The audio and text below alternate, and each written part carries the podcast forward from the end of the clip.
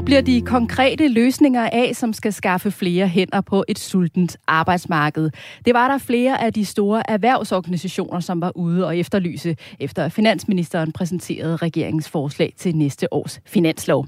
Vi kigger nærmere på udmeldingerne fra finansministeren i dagens udgave af Selskabet. Det er programmet, hvor vi analyserer og debatterer ugens store erhvervshistorier sammen med nogle af dem, der kender erhvervslivet indefra. Og senere skal vi også tale om, hvad virksomheder egentlig kan tillade sig at kræve af deres medarbejdere. Flere udenlandske virksomheder er nemlig begyndt at kræve, at deres medarbejdere bliver coronavaccineret, før de vender tilbage til kontoret. Er det måske også noget, vi kommer til at se her i Danmark? Jeg hedder Stine Lynghardt, og jeg er vært på selskabet her på Radio 4. Og i dag er jeg alene på værtsposten, men til gengæld er jeg så heldig at have tre gæster i panelet. Det er Julie Galbo, professionel bestyrelsesmedlem. Hej Julie. Hej, og, og tak. Pia Torik, headhunter og medejer af Ingvartsen Partners. Hej Pia. Hej. Og Joachim Sperling, direktør i Erhvervslivets tænketank Axel Future. Hej Joachim. Hej.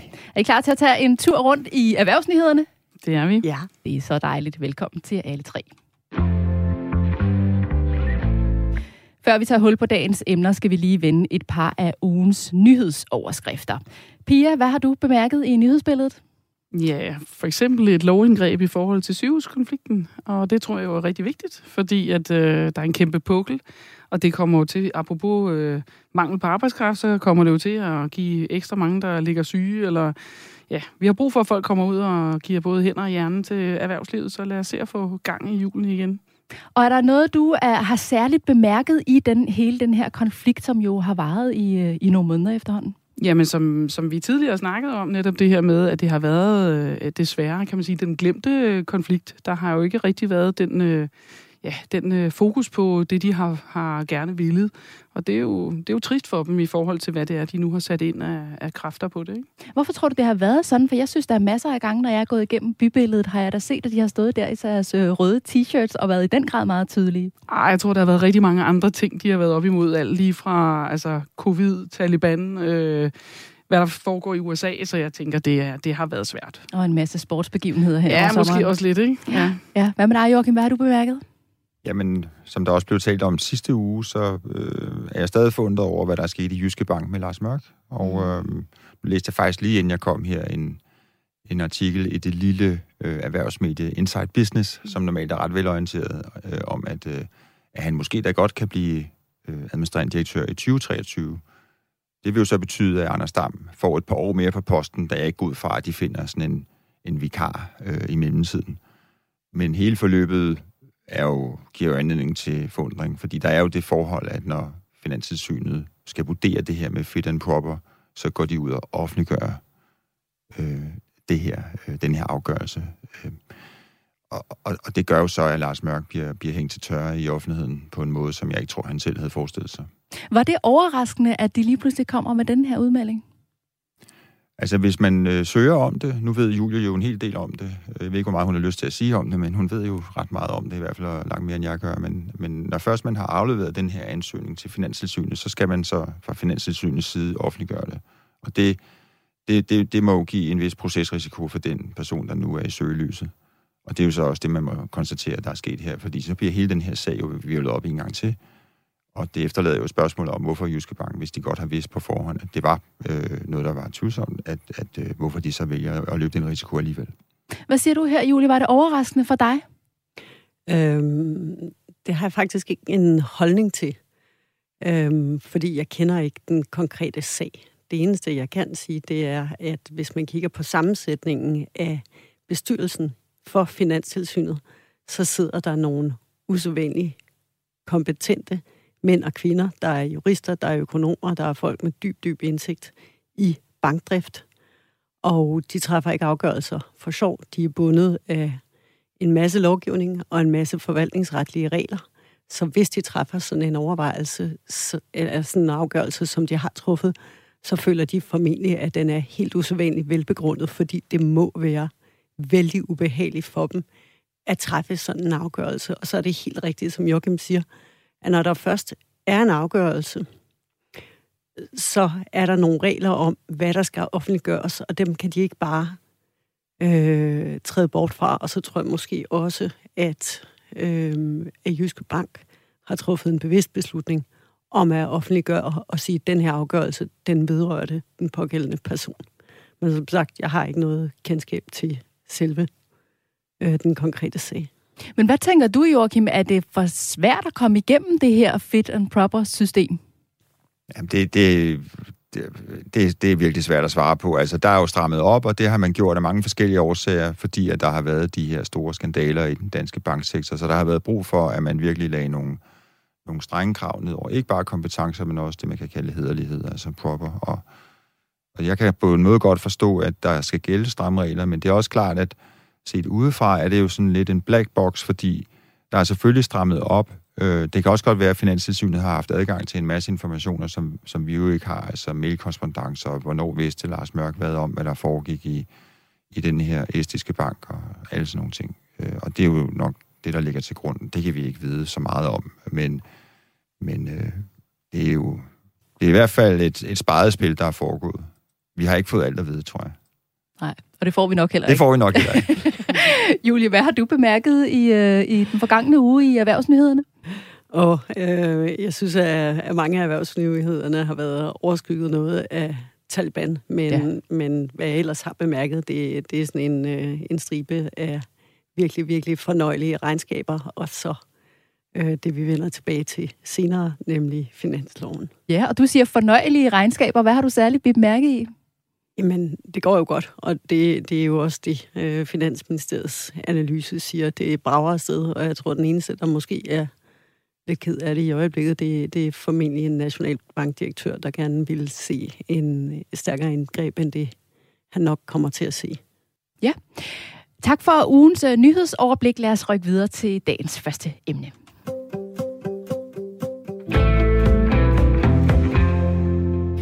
Mm. Mandag præsenterede finansminister Nikolaj Vammen regeringens finanslovsforslag for næste år. Den socialdemokratiske minister fortalte, at hvor der sidste år var brug for en finanslov, der satte i gang i dansk økonomi, så står vi et helt andet sted, fordi det går så godt.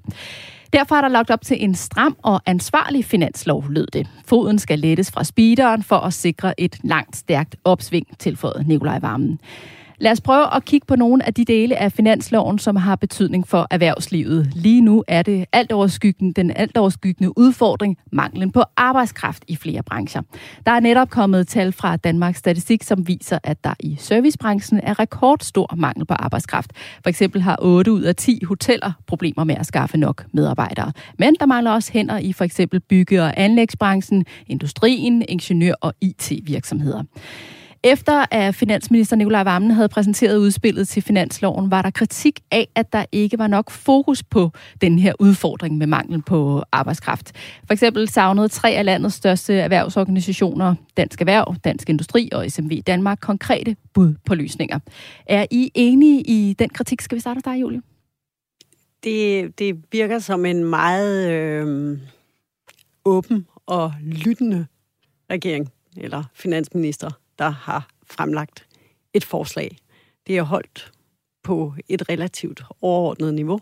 Der er virkelig mange rare budskaber, som det er svært at være sådan lodret uenig i. Den er ikke super kontroversiel. Øhm, er den super konkret? Nej, det er den ikke. Men, men man kan sige, at den er nok politisk klog før et kommunalvalg. Øhm, fordi man trækker ikke nogen skarpe fronter op, og man sørge for at omfavne sine modstandere på en måde, som jeg ikke kan huske, jeg har set i, i dansk politik de sidste 10 år. Så når de radikale og de konservative går sammen og siger, nu er vi sammen, og vi i øvrigt vil vi have lettet topskatten, så siger man, om det må man da gerne overveje. Det var ikke nødvendigvis det signal, jeg tror, med, eller jeg havde forventet at høre. Hvad tænker du om det, Joachim? Er du enig i kritikken, at der simpelthen manglede noget konkret? Altså finansloven skulle være stram. Det tror jeg, de fleste var enige i, og den er jo stram, fordi man jo også udfaser hjælpepakker. Det er vel egentlig det eneste, der er stramt, fordi de har jo ikke afskedet nogen i den offentlige sektor. Altså, hvad kunne regeringen gøre nu for, for at imødegå det her med, med mangel på arbejdskraft? Der er jo nogle øh, håndtag at, at dreje på, faktisk. Men de er alle sammen øh, håndtag, som regeringen ikke vil bruge, fordi at det vil gå imod deres egne vælgergruppers interesser. Altså lad os starte i den offentlige sektor, der kunne man jo starte med at afskede nogle mennesker eller lave ansættelsestop, det er ikke noget godt signal for en rød regering at lave ansættelsestop eller begynde at afskede folk i den offentlige sektor. Så kunne man rulle den der andre reform tilbage, kommer i hvert fald ikke til at ske. Så er der dimittentsatsen, hvor man kunne øh, hakke i den, og så kunne man jo sørge for, at der kom nogle flere øh, arbejdsløse, ledige akademikere ud på arbejdsmarkedet ret hurtigt. Det kan godt være, at man går og lurer på den mulighed i virkeligheden. Det tror jeg ikke hvis, vil, vil skade regeringen så meget, hvis de gør, men de vil få nogle store, kraftige interessegrupper imod sig. Altså hele akademikereliten vil jo, vil jo gå imod det og skabe en masse larm og ballade, som, som regeringen ikke er så interesseret i, også lige i lyset af den her øh, sygeplejerske konflikt, hvor de også tog nogle hug øh, for at lave det her indgreb. Så altså, det med arbejdskraft, det kan man jo så løse ved at importere arbejdskraften udefra. Det tror jeg egentlig også, man gør. Nu har der været corona, nu skal vi lige finde ud af, hvordan vi arbejder med det her med corona og restriktioner og ting og sager, som er ved at blive ophedet, og hvordan kan man så importere. Der er jo også mangel i de andre lande, så det er måske også blevet sværere for folk til at komme til Danmark. Og man skal lige have alt det her genstartet igen med, hvordan vi kan få, øh, få, få, få, få udlændingen til Danmark. Men det vil man selvfølgelig gøre en stor indsats for, fordi regeringens store frygt er jo, at hvis der er øh, konstant mangel på arbejdskraft, så får vi jo løninflation på et eller andet tidspunkt. Og det vil vi ikke have. Men havde du, nu nævner du en masse konkrete ting her. Havde du øh, gerne set, at det var en del af finanslovsudspillet? Jeg ved ikke, hvor meget man skal lave i en finanslov af den slags øh, strukturelle tiltag. Det, det er der vist ikke så meget tradition for. Så jeg tror ikke, at man skal forvente, at en finanslov lige er sådan en anden øh, trylledrik, man kan tage, og så går alle samfundets problemer væk. Så, så, øh, så det, man kunne have gjort i en finanslov, ja, hvad, hvad, hvad kunne det være? Det, det, det, det, det er jeg ikke sikker på, at det er rette. Altså, det er ikke det rette sted til det. Så der vil altid være kritik af regeringen, når der kommer sådan et finanslovsforslag. Så det er vel helt efter bogen. Og regeringen har også sagt, at det, det bestemt er et område, de kigger på, og at de også vil komme med nogle initiativer på det her område. Men nu stod der så i finanslovsudspillet, at øh, de vil afsætte 35 millioner kroner om året i 2022 og 23 til at understøtte et bedre match på arbejdsmarkedet og styrke rekrutteringsmulighederne. Og finansministeren nævnte også, at regeringen har fokus på de 45.000 unge uden uddannelse og også indvandrerkvinder uden for arbejdsmarkedet. Er det det, der skal til, Pia, synes du? Mm, ja, det er jo blandt andet noget af det, efter min mening. Jeg synes i det hele taget, altså, nu arbejder vi jo mere og mere med algoritmer og forskellige kunstige intelligenser. Ja, jeg tænker jo hele den kuldsejling, der egentlig er sket i det match, altså imellem, øh, kan man sige, øh, dem, der går ledige, og så, så det er en arbejdskraftsmangel, det må vi kunne gøre bedre i et land som, som Danmark, hvor det er, at vi har CPR-nummer på alle. Så, øh, så jeg tænker, at der kunne godt laves nogle digitale løsninger, der gør matchet meget nemmere. Så tænker jeg også, at det, som man jo kan forstå, det er, at det er forskellige steder i landet er forskellige profiler, der mangler. Nogle steder, der er det VVS'eren og tømreren, og andre steder, der er det IT-udvikleren. Og der tænker jeg også, at vi kan være meget skarpe var på at lave et, øh, et match. Så synes jeg også, at vi er nødt til at sende et signal retur til erhvervslivet, fordi det er jo bestyrelsens ansvar at lave en balanceret kan man sige, forretningsmodel. Og det er jo ikke bare noget med at sikre forsynings, øh, kan man sige, råvarer i ens supply chain og alt det her. Det er jo også noget med, at, at man tænker langsigtet i forhold til den humane ressource. Og der synes jeg, at der er nogle virksomheder, som tænker for kortsigtet simpelthen i forhold til at sikre sig at lave nogle meget stærke koblinger ind til uddannelsesinstitutionerne. Og også være meget tydeligere på, hvad skal de have? Sådan så, at de i tide altså, får lavet de der praktikpladser. Og hvis det er, de mener, det er svært at skabe praktikpladser, sådan så at det ikke er de der øh, hvad kan man sige, praktikpladser på skolen, jamen, så må man jo prøve at se på det, sådan så at vi får folk ud i praktik. Og så tænker jeg, nu må der da også være nogle folk, der har taget test øh, på os alle sammen, og poder, og hvad ved jeg, som, øh, som er blevet frigjort. Og, og, og, og i den henseende, hvis det er servicesektoren, så er der jo altså fra ikke job til at komme i job. Den er jo ikke nær så svær, som hvis det var en IT-udvikler, vi skal have fat i. Så det match burde kunne laves, og det, den øh, brobygning, så at sige, der kunne vi godt være mere kreative. Men det gælder også erhvervet selv. Er der noget, virksomhederne selv kunne gøre nu og her for at tiltrække arbejdskraft? Helt klart. Altså, ja, alle arbejder jo med employer branding og talent attraction, og det skal vi jo gøre meget mere af, fordi der er jo ingen tvivl om, at, at alle er på jagt efter de der kloge hoveder, og, og i det hele taget gode hoveder. Så man er nødt til som virksomhed at være meget mere progressiv og, og, og proaktiv på alle de her ting, og meget nytænkende. Det kan ikke nytte noget, man bare stiller sig ud på en eller anden messe og tror, at så får man fat i. De, de skal jo møde dem næsten helt ned i gymnasiet, øh, og det gør de store McKinsey og Bain og Boston Consulting, det gør de jo for at få de bedste. Og sådan skal virksomhederne jo altså også tænke. Og det er jo både øh, ufaglærte og faglærte, der er mangel på. Hvad tænker du, Julie, at øh, man både kunne gøre nu og her, men også på den længere bane i forhold til at skaffe den øh, arbejdskraft, der er brug for? Jamen, jeg synes, piger er inde på, på meget af det. Øhm, og en enkelt bemærkning, som jeg gerne vil knytte til det, Pia sagde, så er det jo, at der er en grund til, at ligesom alle større virksomheder i Danmark, de lige pludselig begynder at snakke, at deltage meget, meget aktivt på Pride. Mm. De begynder at snakke sustainability. Øh, og det gør de både fordi de gerne vil gøre noget for omverdenen, men så sandelig også fordi, at det, at det er deres egne medarbejdere og deres egne kommende medarbejdere mm. gerne vil høre, at er på agendaen hos erhvervslivet. Hvad kan man så som virksomhed gøre? Øh, jamen, man skal bare lytte til piger. øhm, men øh, et betydeligt fokus på intern uddannelse, mm. intern oplæring, mesterlærer. Øhm, og der, der tror jeg måske, at en af de punkter, man kan blive bedre til, det er at bygge bro til de dele af samfundet, som i øjeblikket ikke er i arbejde, mm. og se, om man på en eller anden måde kan hjælpe med at uddanne for eksempel øh, de nogle gange meget omtalte øh, Øh, indvandrerkvinder, som ikke deltager i arbejdsmarkedet på en eller anden måde. Mange af dem har formentlig en interesse i at bidrage, øh, men har lidt svært ved at knække koden ind. Og der håber jeg, at der er nogen af de penge, som er i det i øvrigt ikke særlig store beløb, der er afsat til det her, at de kan bruges til en mere målrettet indsats til at facilitere det samarbejde. Men er det ikke også noget, noget, som er på enormt lang bane? Altså det her, når vi taler uddannelse og ændre nogle ting via reformer. Hvad med det problem, som er der nu og her? Jamen, problemet med det, eller udfordringen med den nuværende situation er, at vi er et lille land. Der er ikke lige så meget rejseaktivitet, som der har været tidligere. Der er, det er sværere at tiltrække folk fra andre egne, fordi vi lige har været igennem noget lockdown. Det har de jo også andre steder. Det betyder, at den samlede mobilitet er blevet lavere. Den positive ting, det er, at vi har lært at arbejde på Zoom remote i højere grad, men, men det giver, oplever jeg, en vis træhed i forhold til internationale øh, rekrutteringer. Det kan man fikse lige nu øh, her ved, at jeg stjæler fra Joachim, og Joachim stjæler fra piger, og piger stjæler fra mig. Men det er jo ikke en løsning. Øh, det driver den der løninflation. Så jeg tror ikke, der er så mange quick fixes, så var der nok nogen, der havde fundet på dem, simpelthen fordi det er i erhvervslivets interesse. Så man gør, hvad man kan, og så prøver man måske at få et lidt bredere syn på talent, sige, hvor vi er vant til, at, at vi gerne vil have en type, der lever op til nogle meget specifikke kriterier, så kan det godt være, at vi kan lære piger at gøre Joachims job, og Joachim at gøre pigers job. Eller det kan også være, at jeg kan lære et eller andet.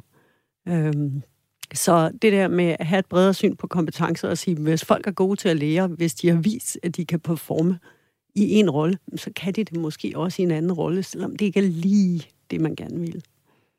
Det bliver spændende at se, om der kommer nogle øh, konkrete initiativer i den kommende tid. Noget andet, som regeringen har fokus på i sit finanslovsforslag, er balancen mellem land og by. Der skal blandt andet være flere uddannelsessteder rundt omkring i landet, og der skal pustes nyt liv i bymidterne.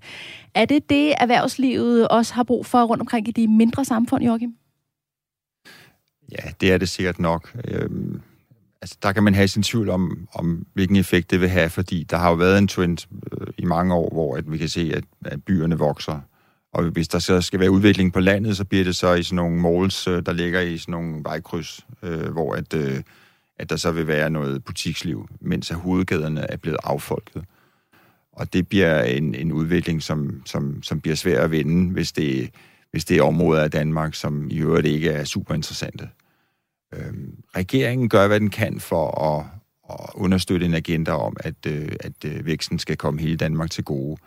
Og med de beløb, der er afsat, så synes jeg, det, det er fint nok. Jeg tror ikke, det kommer til at gøre den store forskel, men, men, øh, men øh, de gør et forsøg, og det, det er der alt er værd. Det er ikke noget, der kommer til at betyde det helt store for erhvervslivet. Jeg tror, det betyder noget, de har lagt hele den her uddannelsesplan frem med at lægge forskellige uddannelsessteder rundt omkring i landet. Tror du, det kan gøre en forskel? Ja, men jeg ved ikke, om det gør det for erhvervslivet. Det kommer til at betyde noget for nogle uddannelsesinstitutioner. Nogle skal give afkald på nogle pladser, og nogle andre får noget vækst, og det kan da godt give noget, noget mere aktivitet derude, men, men det er ikke sådan, så det vil, vil revolutionere noget. Altså det betyder noget, når man i Kalundborg får tilført nogle, øh, nogle uddannelsespladser, og man bygger noget mere øh, motorvej derop, der ligger nogle store virksomheder. Der kan man gøre nogle ting, øh, hvor det også hænger sammen med, med noget erhvervsudvikling. Men øh, altså, hvis det er i forvejen områder, hvor der ikke er meget erhvervsaktivitet, man så prøver at understøtte med et eller andet, så er jeg ikke sikker på, at det virker. Kalundborg er jo karakteriseret ved, at der er en eksisterende aktivitet, mm. som man bygger videre på. Ja. Og det er meget lettere end den her barmarks øh, tilgang. Er det det, der er nøglen at bygge videre på noget, der allerede er? Altså, det tror jeg, men, øh, men det er, som Joachim siger, det er super svært, og, og der er jeg kender ikke nogen eksempler på, at det er gået bravende godt. Jeg synes faktisk, at Aalborg Universitet har, er et flot eksempel på, at de har trukket via universitetet nogle, nogle øh, emner ind. Altså det var jo audio på et tidspunkt. Man kan også sige Odense Robotics. Altså kan vi forfølge nogle clusters, jeg er enig i? Kan vi prøve at, at kigge på, hvad er det for nogle typer af virksomheder, der ligger i de forskellige steder? Mm. Øh, vi har stor, stor stål øh, oppe i, øh, i Nordjylland. Det skal vi også understøtte. Både øh, med, med hvad kan man sige, mere praksisnære uddannelser, men med, selvfølgelig også med, med ingeniøruddannelser. Så, så i det hele taget, så øh, nu kommer Netcompany stifter jo også fra Nordjylland, og, og, og i det hele taget, så bør vi jo prøve at kigge på, hvad er det for nogle typer af virksomheder, der ligger hvor, og hvad kan vi gøre for at, at trække det derud af. Jeg tror nu også, der er nogle unge mennesker, der er rigtig fornøjet med at komme ud af København, øh, som, som måske har været herover, som har masser af glæde og gavn af at, at blive sendt lidt ud og se på København med en anden perspektiv. Ikke? Så er der jo boligjobordningen, der også var en del af finansloven. Det er altså det her, der også er kendt som håndværkerfradraget, øh, som man jo kan få, hvis man får rengøringshjælp eller renoverer huset derhjemme, og det skaber så samtidig arbejde til håndværkere og servicevirksomheder. Det har været forhøjet det seneste år øh, oven på coronakrisen, og regeringen lægger nu op til at, at droppe den forhøjede version, mens enhedslisten, SF og de radikale øh, helt vil droppe den. Hvad tænker du, Julie, om det? Altså, jeg har et helt subjektiv holdning til det, og det er, at øh, min køkkenvask bragede ned i morges, så der er vand ud over hele gulvet. Og, øh, det du vil der, gerne stadig have et fradrag? Nej, det der med at finde en BVS'er i, i sådan noget København og omegn, det er fuldstændig umuligt, så nu er jeg slukket for vandet, og øh, der kommer en i morgen. Jeg er stor tilhænger af at øh, normalisere øh, eller reducere de her fradrag, fordi mit indtryk er, at det marked er temmelig ophedet. Ja, hvad, hvad siger du til det, Joachim? Øhm, den her ordning har jo også været målrettet energiforbedringer og klimatilpasninger, og på den måde kan man jo få de danske boligejere til også at tage del i den grønne omstilling. Er det så ikke meget godt at fortsætte med at have den ordning, eller hvad? Det er en konjunkturordning, først og fremmest, og så kan den godt understøtte noget grøn omstilling, men jeg tror også på, at den skal afskaffes nu for at sikre, at vi øh, bruger arbejdskraften der, hvor den gør mest nytte. Og det er ikke til at lave julesvask lige nu. Jo, det er, den skal selvfølgelig laves hurtigt, men, men der skal være, der skal være øh, fornuft i det, og det, det vil bare øh, forstærke overophedningen, hvis man fortsætter med sådan en ordning der. Pia, i forhold til finanslovsudspillet, hvis vi ser overordnet på det, var der så noget, du var glad for at se, at regeringen har fokus på? Jamen altså helt generelt, når det er, vi taler om finanslov, så synes jeg jo, at det er, det er godt, at de i hvert fald øh, ikke er gået alt for voldsomt til værks, fordi jeg synes, stabilitet øh, ro. Øh, vi har alle sammen behov for, at nu normaliseres ting, sådan så at, øh, at det ikke bliver for voldsomme opbremsninger eller, eller startting. Jeg tror, vi er i rigtig god gænge. Øh, huspriserne ser også ud til så småt at falde, og der er sådan en systemisk øh, balance, der er ved at forhåbentlig genopstå på den gode måde, og det tror jeg er vigtigt, at vi ikke er for voldsomme. Ikke? Hvad siger du, Joachim? Altså, der var jo ikke meget til den grønne omstilling. Og vi ved jo, at den grønne omstilling på statsfinanserne kommer til at koste måske 10-15 milliarder kroner om året øh, over de næste år. Og øh, der er forløbig ikke sat ret mange penge af til øh, PTX og carbon capture, og der er jo også landbruget, som skal måske have nogle penge, mindre de vil have i regeringen, at landbruget selv skal betale. Så der er en meget øh, stor regning, som venter, og jeg tror, at mange vil spørge sig selv om, hvornår at regeringen har tænkt sig at sætte nogle penge af til de øh, helt nødvendige investeringer i den grønne omstilling, der venter forud. Og helt kort, var der noget, du savnede, Julie? Øh, Jamen, det var det samme som Joachim. Jeg var meget overrasket over at se, hvor lidt grøn omstilling der var på det. Øh, I betragtning af, hvor ambitiøse de danske klimamål er, og i betragtning af klimaloven, så er der en, øh, et mismatch mellem øh, ambition og finansiering. Og hvis vi lige skal vende tilbage til starten, så var der i forhold til manglen på arbejdskraft, kan jeg lige tilføje, at beskæftigelsesminister Peter Hummelsgaard nu vil indkalde arbejdsgivere og tagere og kommuner til trepartsforhandlinger for hurtigst muligt at finde en løsning på den akutte mangel på arbejdskraft i flere brancher. Første møde vil finde sted inden for den kommende uge. Tak til jer alle tre for den første runde af dagens program. Nu er der nyheder.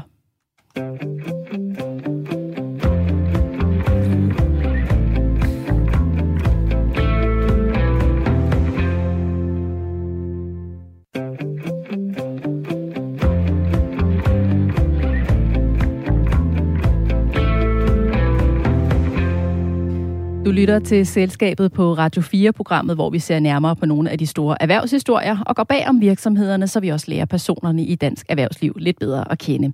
Jeg hedder Stine Lynghardt og er din vært i dag, og med mig i studiet har jeg tre gæster, som selv kommer fra erhvervslivet og derfor har en masse insiderviden. Mine gæster er i dag Julie Galbo, professionel bestyrelsesmedlem, og Pia Torik, headhunter og medejer af Ingvartsen Partners, og Joachim Sperling, direktør i Erhvervslivets tænketank Axel Future. En række virksomheder i USA kræver, at deres medarbejdere bliver vaccineret mod coronavirus, før de vender fysisk tilbage til kontoret igen. Det gælder blandt andre Google, der i første omgang ruller vaccinekravet ud i USA, men i løbet af de kommende måneder ventes det også at ske i andre afdelinger af tech-giganten rundt omkring i verden. Ansatte hos Google kan dog søge om tilladelse til at arbejde hjemme indtil slutningen af 2021, skriver TV2.dk og BBC. Både Facebook og Netflix har annonceret lignende vaccinekrav i USA. Men det er ikke umiddelbart noget, de største virksomheder her i Danmark er med på. For eksempel siger Novo Nordisk til Fagbladet 3F, at de respekterer medarbejdernes personlige beslutning, hvorvidt de ønsker at blive vaccineret eller ej. Og spørgsmålet er, hvad virksomheder egentlig kan tillade sig at kræve af deres medarbejdere. Hvad siger du, Julie? Vil du lade dig stikke i armen, hvis det var en krav for den virksomhed, du var ansat i? Altså, jeg lader mig med glæde stikke i armen, og øh, på et eller andet tidspunkt regner jeg med, at jeg også skal have mit tredje skud. Øhm, jeg tror, at det er vejen ud af det, men det er min personlige holdning. Øhm, jeg tror, man skal passe meget på med at sammenligne Danmark med andre lande. Der er forskellige samfundskontrakter. Der er også forskellige uddannelsesniveauer i forskellige lande. Der er også forskellige tilgange til eller der har været øh, større eller mindre held med at indkøbe vacciner for forskellige lande. Kig på Australien og New Zealand for eksempel, der i lang tid ikke havde bestilt øh, Pfizer og Moderna-vacciner, eller Johnson Johnson for den sags skyld. De havde AstraZeneca, og da de fik de farlige resultater fra London, eller de her lidt øh, bekymrende resultater fra London, så, så sagde de, så venter vi. Øhm, I den situation, der er en række australske virksomheder, som har valgt at gå ud og tilbyde vacciner øh, købt på et frit marked til deres medarbejdere, hvilket medarbejderne har haft mulighed for at acceptere eller undlade at acceptere. I USA, der er der en anden situation. Der har været egentlig masser af vacciner. Der har man en anden tilgang til arbejdsmarkedet.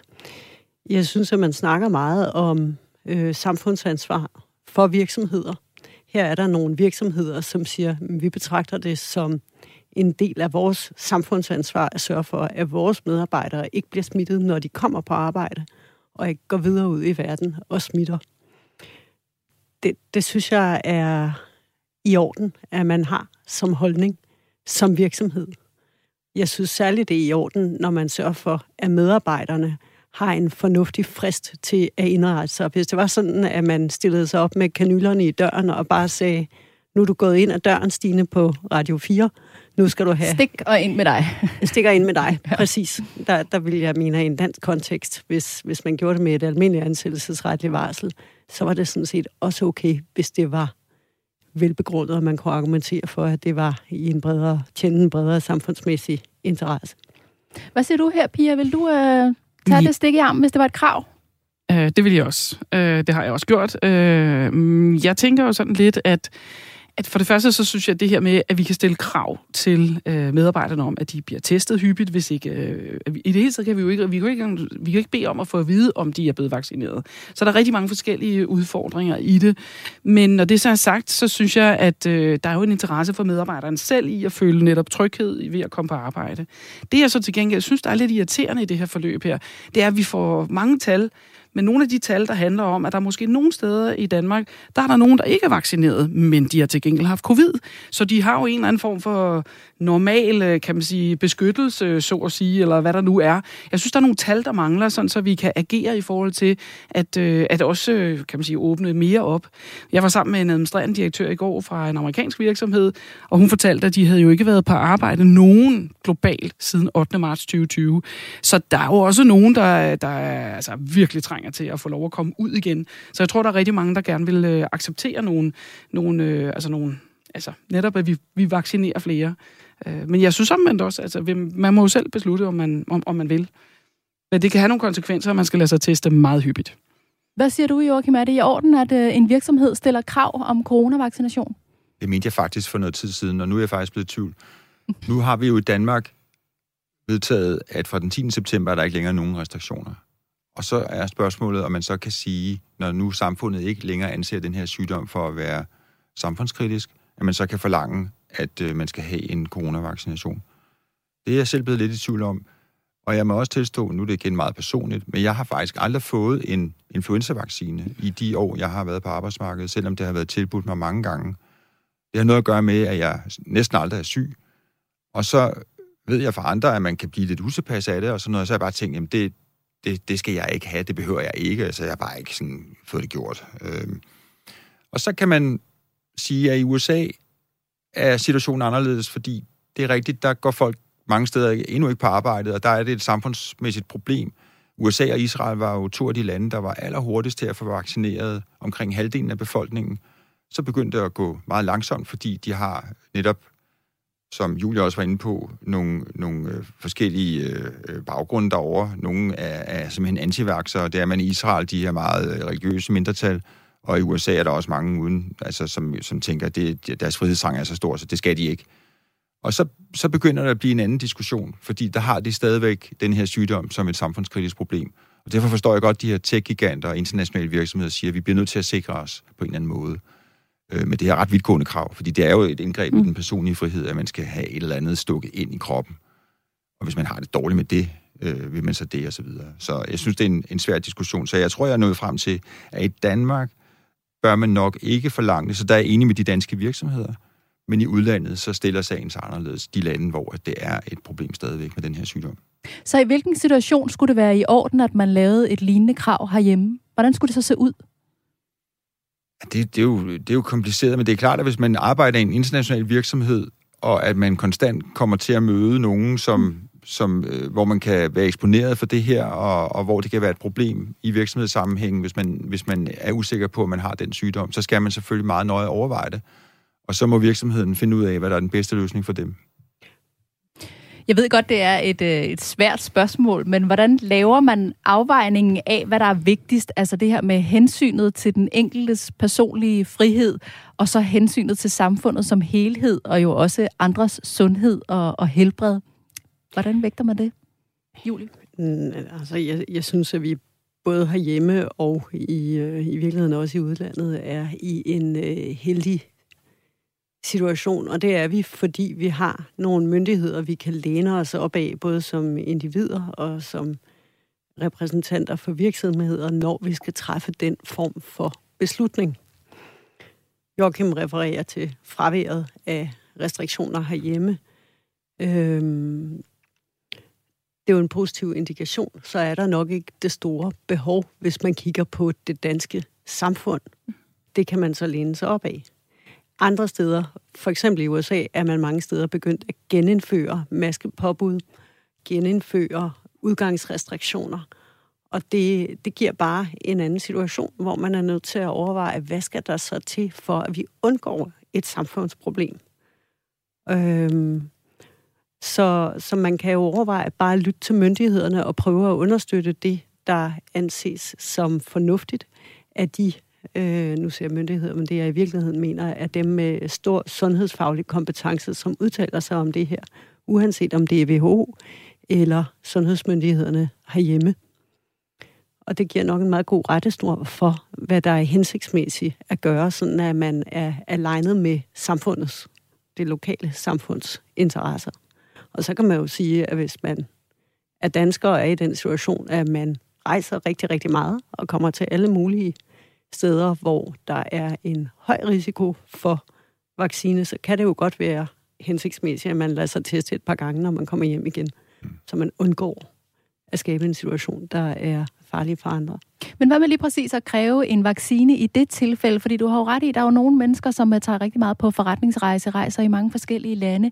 Der er måske også forskel på, hvilke brancher man er i, og man arbejder med, med sårbare og udsatte grupper.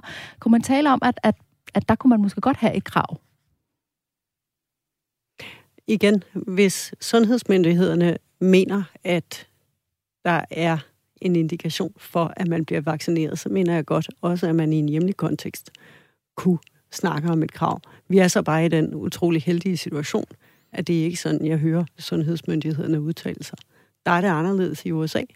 Der er det anderledes i rigtig mange andre dele af verden. Og det betyder, at jeg mener, at globale virksomheder eller virksomheder i udlandet har en helt anden, et helt andet grundlag for at stille den slags krav. Men har vi også en anden mentalitet i Danmark? Fordi lad os nu sige, at sygdomsbilledet så anderledes ud herhjemme, at vi ikke havde øh, lige så godt styr på det, der ikke var lige så mange vaccineret, som vi er. Tror du så, at det vil være realistisk, at vi indførte et krav her i Danmark? Altså i Danmark er vi jo på mange måder temmelig, har vi vist os under den her øh, krise, at vi er ret lojale over for samfundet. Vi har faktisk stort set alle sammen lavet os vaccinere, når myndighederne har sagt, nu er det jeres tur.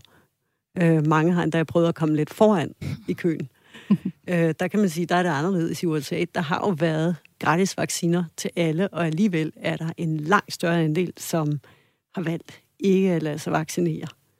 Og det betyder, at man er nødt til at tage nogle andre geværgreb, hvis man skal komme det her til livs. Eller hvis man skal lære at leve med covid. Du var jo så også inde på, Pia, før, hvordan skal man egentlig håndtere det her med både at skulle tjekke, om folk egentlig er vaccineret, og hvad konsekvensen er, hvis man nu ikke vil lade sig vaccinere. Hvordan kan man håndtere det?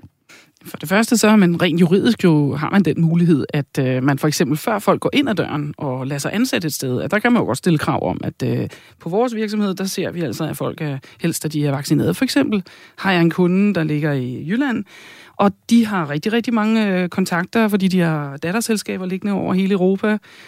Og der kommer der til at være rigtig mange øh, kontakter, hvis det er, at vi åbner mere og mere op.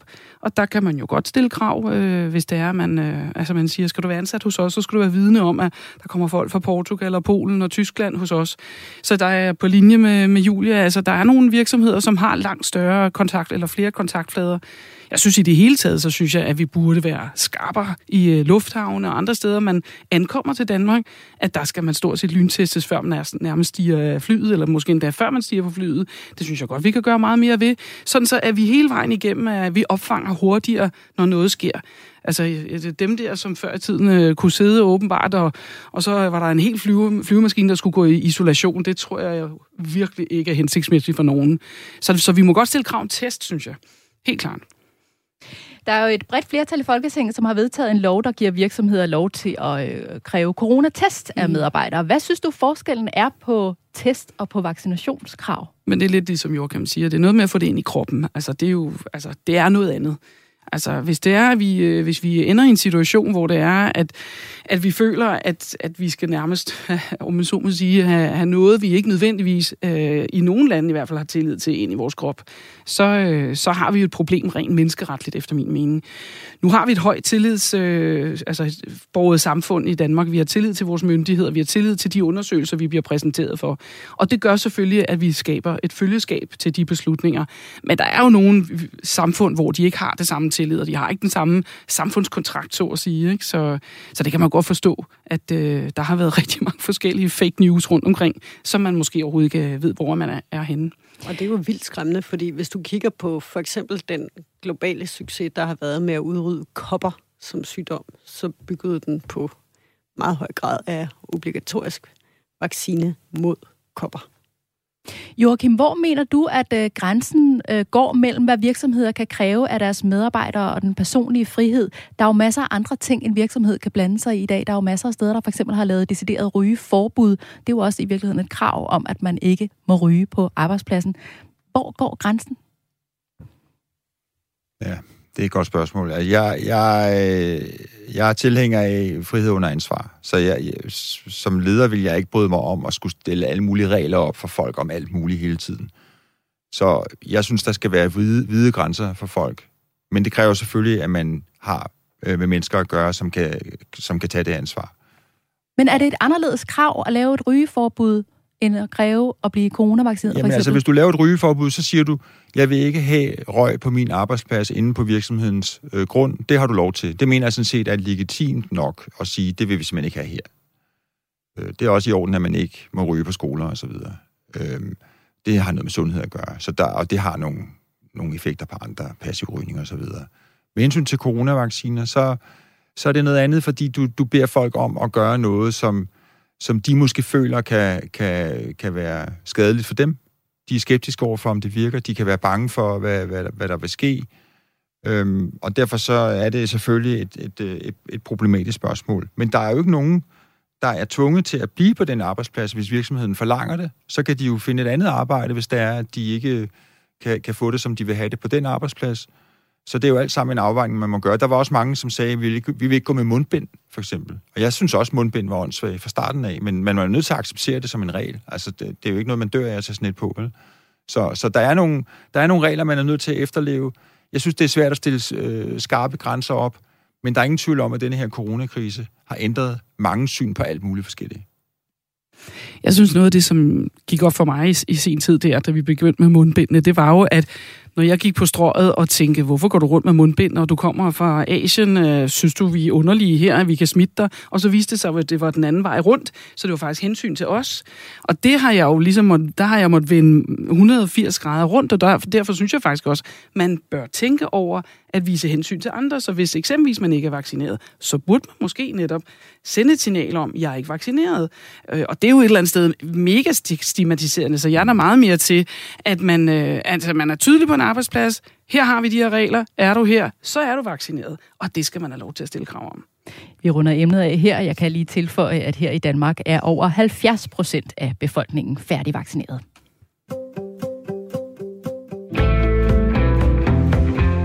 Vi skal til ugens erhvervsprofil, og det er en person, der står i spidsen for lidt af en supertanker herhjemme, nemlig Mærsk. Mærsk er verdens største containerrederi, og de seneste par år har den danske mastodont for alvor meldt sig på banen med en omfattende klimaomstilling. Mærsk har netop bestilt otte nye kæmpe skibe, der kan sejle på grøn metanol, og de skal sættes ind i kampen for at bringe den globale shippingindustris omfattende CO2-udledning ned. Den administrerende direktør i Mærsk hedder Søren Skov, og han har siddet på chefkontoret i fem år, men han har været i Mærsk meget længere tid, faktisk siden 1983, hvor han ikke engang var fyldt 20 år. Hvad kender du til Søren Skov, Joachim? Jeg kender ikke Søren Skov, men jeg ved, at han er en rigtig dygtig erhvervsleder, og han er også en leder, som har, har trådt i karakter, på trods af, at han er meget introvert, hvilket betyder, at man kan have meget svært ved at gøre sig i store forsamlinger og man skal overtræde nogle personlige grænser for at gøre det, så har han gjort det, og det er i sig selv også en, en, en præstation. Så har han været igennem en kæmpe stor turnaround med virksomheden, som jo havde meget store problemer i en lang periode, øh, ledelsesskift osv., så, så har han fået ansvaret, og der har det jo vist sig, at øh, han både har været dygtig, så har han også haft øh, medvind på cykelstien, så at sige, i, for, i form af de her stigende fragtrater. På et tidspunkt var der kæmpe stor overkapacitet inden for fragt. Nu er det det modsatte så har de så nu her valgt at investere i nogle skibe, som er meget dyrere end andre skibe, og som også vil være meget dyre i drift lige nu. Og her kan man slet ikke få metanol, som er det her nye grønne brændstof, som man laver på bæredygtig energi, og som jo så skal udfase det, man kalder fossile brændsler, som jo er det her bunkerolie og så videre, som man bruger, og som sviner. Altså skibsfarten, skibsfarten samlet set står for noget med 3% af, det globale, af den globale udledning. Så det vil være en landvinding, hvis man kan få alle de her store containerskibe og andre skibe til at sejle på, på noget, der er mere bæredygtigt. Og der har de så valgt at gå forrest. Jeg tror også, det handler om, at de kan se, at det her kan blive et krav ad år, og de rædderier, der så har truffet de her beslutninger i god tid, altså rettidig omhu, som jo faktisk også var den gamle redders AP Møller Mærsk motto, har de jo så valgt at efterleve ved at foretage den her investering nu, på et tidspunkt, hvor at der ikke er nogen krav om det, og hvor det vil påføre dem ekstra omkostninger. Men det kan vise sig at være en rigtig god investering, men der er mange brikker, der skal falde på plads for, at de kan begynde at sejle med det her grønne metanol. Hvem skal lave det? Hvem skal betale den difference, der er mellem den her meget dyre brændstof, og så det, det koster at sejle fossilt? Fordi hvis Mærsk skal sejle på det her, så vil det jo også blive langt dyrere for dem, der så skal have transporteret deres varer og bruge Mærsk. Men er det et klogt træk at lave som sådan en kæmpe mastodont i verden på det her? Nu har de jo gjort det kloge i hvert fald, at de skibe, der er bestilt, de kan både sejle på metanol og på almindelig bunkerolie, som jeg har forstået det. Og derfor så kan de jo vente og se ind til det her er til rådighed med at bruge den her ekstra dyre brændstof. Men det vi ved er jo, at skibene er så også en del dyre, så derfor er det jo en investering for dem og en mere udgift. Og jeg tror, at de har set helt rigtigt. Hvis man kigger ned over Søren Skovs CV, så er han jo flasket op i Mærsk. Han har været i virksomheden siden 1983. Hvad betyder det for Mærsk, at han har været der så længe, Julie? Jamen, det er jo en fantastisk kombination af kontinuitet og forandringsvilje, som måske også har en lille bitte smule at gøre med deres bestyrelsesformand, som formentlig render rundt 3-4 skridt foran resten af organisationen og siger, kom så, nu skal vi endnu længere frem. Og den kombination af kontinuitet og øh, øh, ekstremt godt kendskab til alle processer i den butik, kombineret med, med Jim Snappe, det, det er bare ekstremt godt set af, af ejerne, af aktionærerne. Mm. Ja, fordi de fordi første år det, i Mærsk var Jim Snape ikke nogen succes. Han var jo øh, blev anset for, altså hans idéer var for langt væk fra virkeligheden og så videre. Og Præcis, nu har det vist men sig... der kan man sige, at den der elastik, der hele tiden er mellem bestyrelse og direktion, at den, mm. lige i øjeblikket, der, der strammer elastikken, ikke? Og, og på et eller andet tidspunkt begynder Jim Saban og resten af bestyrelsen nok at, at stikke lidt afsted igen. Men, men det ser jo udefra ud som om, at det har virket, og det har virket ordentligt godt. Mm. Og at det formentlig også bliver sådan, at, øh, at man med den investering, man nu har lavet i de her skibe, prøver at sætte standarden for global skibsfart. Så det er ikke sådan, at man til evig tid skal konkurrere mod nogen, der opererer med gamle, billige skibe. Mm-mm man sørger for at sige, hey, det kan godt lade sig gøre at, at sejle på det her niveau, så gider I andre også lige sørge for at op jer. Og så har de en enorm fordel. Så jeg tror, det er meget slut, og jeg håber, det lykkes. Mm. Der er jo så hele den her Mærsk-familie bag også. Hvor meget fylder Søren Skov i virksomheden i forhold til, til Ane Mærsk, McKinney Ugla og også søn Robert?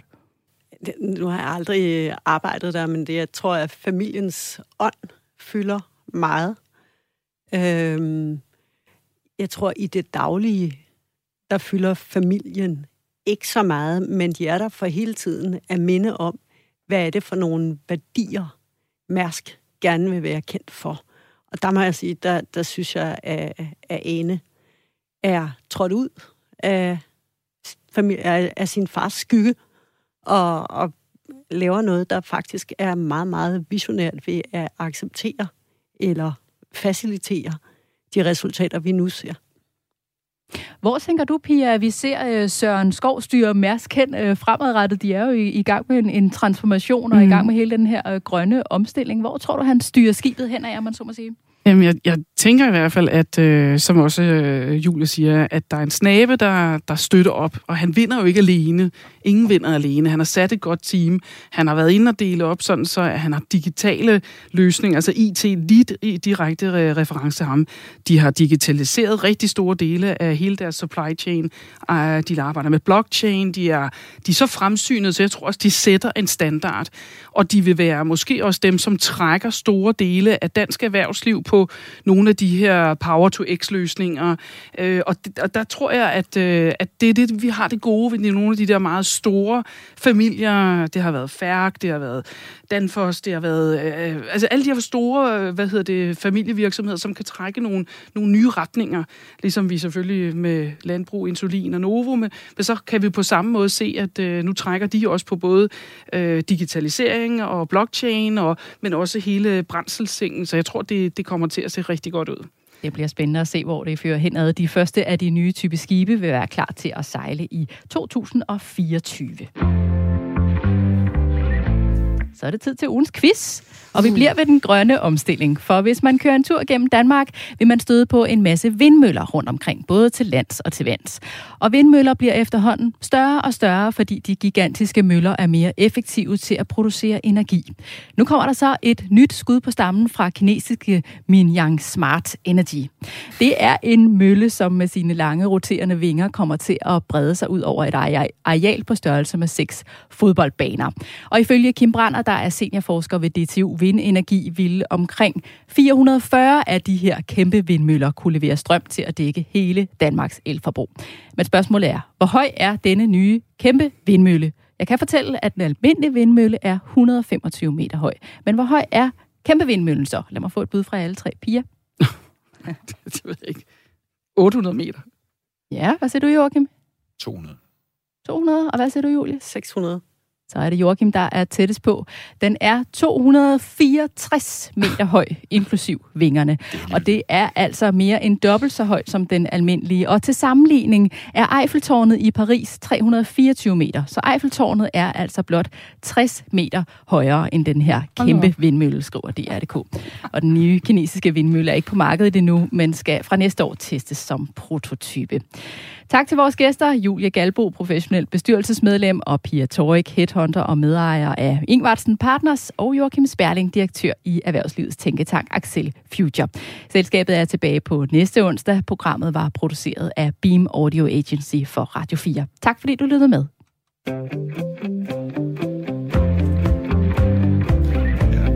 Det er vildt. Ja, det er vildt, fordi de højeste er jo